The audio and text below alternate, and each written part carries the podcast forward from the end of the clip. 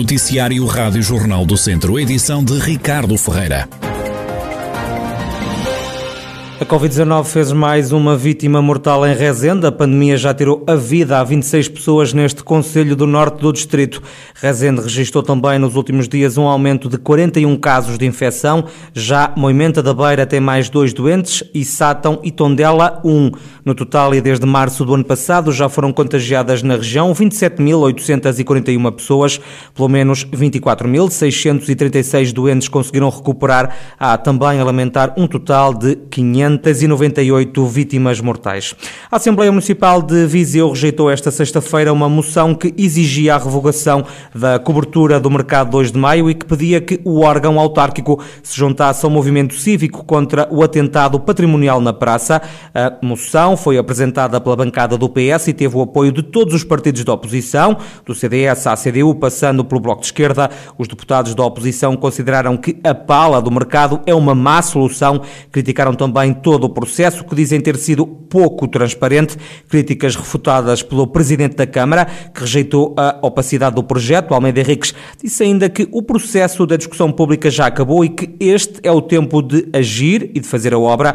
O autarca lamentou nunca ter recebido a carta aberta que exige a revogação da construção da cobertura e aproveitou também para atacar a antiga vereadora Odete Paiva, que votou a favor das obras no mercado e que agora se mostra contra a intervenção intervenção, sendo mesmo uma das subscritoras da carta aberta que exige a revogação do projeto de remodelação do Mercado 2 de Maio. Acho lamentável que alguém que durante quatro anos nunca teve uma posição contra, possa agora estar contra, venha até falar do desvirtuamento do projeto. Qual desvirtuamento do projeto? Ele sempre foi este. Uma central fotovoltaica, ninguém quer montar uma central fotovoltaica no mercado 2 de maio. Aliás, a única coisa é que, efetivamente, no mercado 2 de maio estava previsto vidro, vidro duplo, e agora está previsto um vidro fotovoltaico. Almeida Henriques apontou ainda ao dedo a Dalila Rodrigues, antiga diretora do Museu Nacional Grão Vasco e hoje recém-reconduzida diretora do Mosteiro dos Jerónimos. Se respeito até a posição da doutora Dalila, porque até foi ao meu gabinete, pediu-me uma, uma reunião para me dizer que estava contra, e disse-me olhos nos olhos, eu disse, discutimos, etc. Muito bem, já não respeito quando, essa, quando a doutora Dalila diz que há presidentes de Câmara que se julgam donos das cidades. Eu não sou dono da cidade. Eu sou um cidadão que neste momento tem a responsabilidade de ser eleito e estar aqui com o voto do povo. Eu não estou aqui nomeado. Nem fui agora recentemente nomeado. Eu estou aqui com o voto do povo.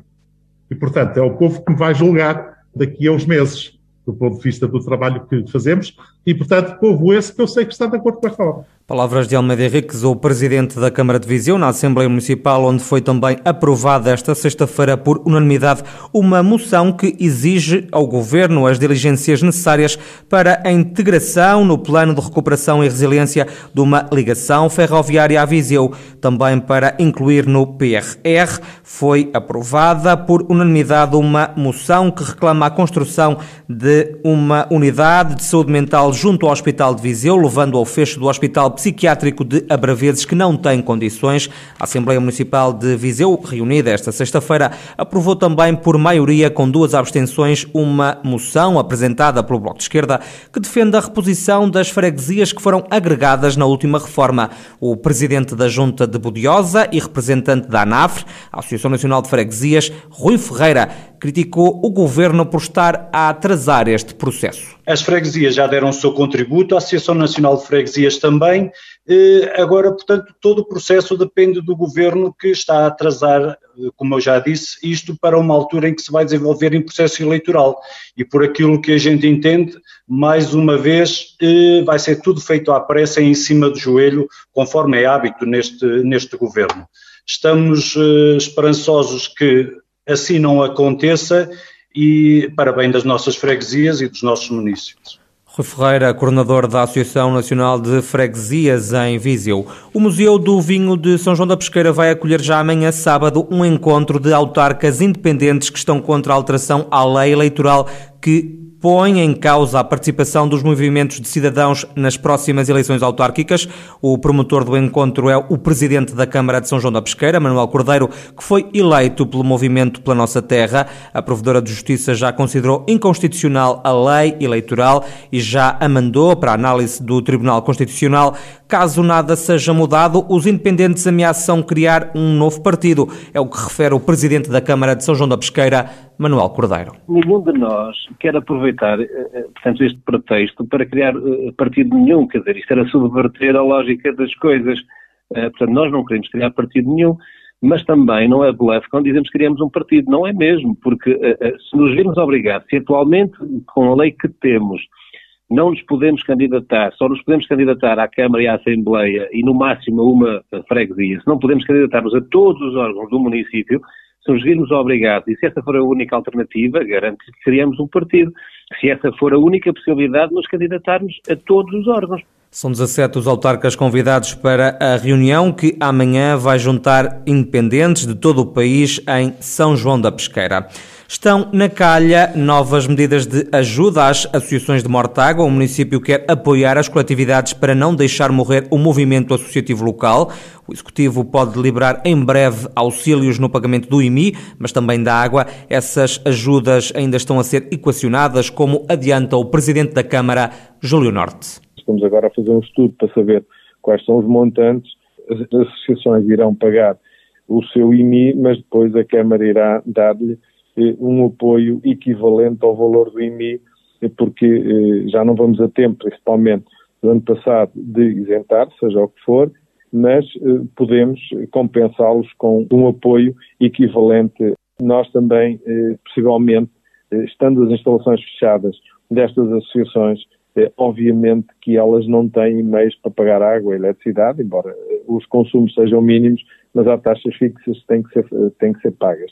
Se eh, o movimento associativo eh, morrer eh, eh e no pós-Covid, eh, eh, obviamente que será mal para a comunidade mortaguense a autarquia de Mortágua também já decidiu prolongar as medidas de apoio ao comércio até ao final do ano. Ainda assim, o autarca Júlio Norte apela aos comerciantes para tentarem também aceder às ajudas que foram lançadas pelo governo. No âmbito do CLDS 4G, as Obras Sociais de Viseu lançaram um novo projeto, o Link Social Viseu. José Carreira, das Obras Sociais de Viseu, explica que iniciativa é esta. Foi com base nestes indicadores que têm vindo a surgir, das necessidades uh, sociais que poderão resultar uh, desta pandemia, que uh, nós decidimos criar este projeto com uh, um objetivo uh, muito claro, que é, e daí o facto também de se chamar Link, que é ligar as pessoas e as necessidades que as pessoas possam ter às soluções que existem na comunidade.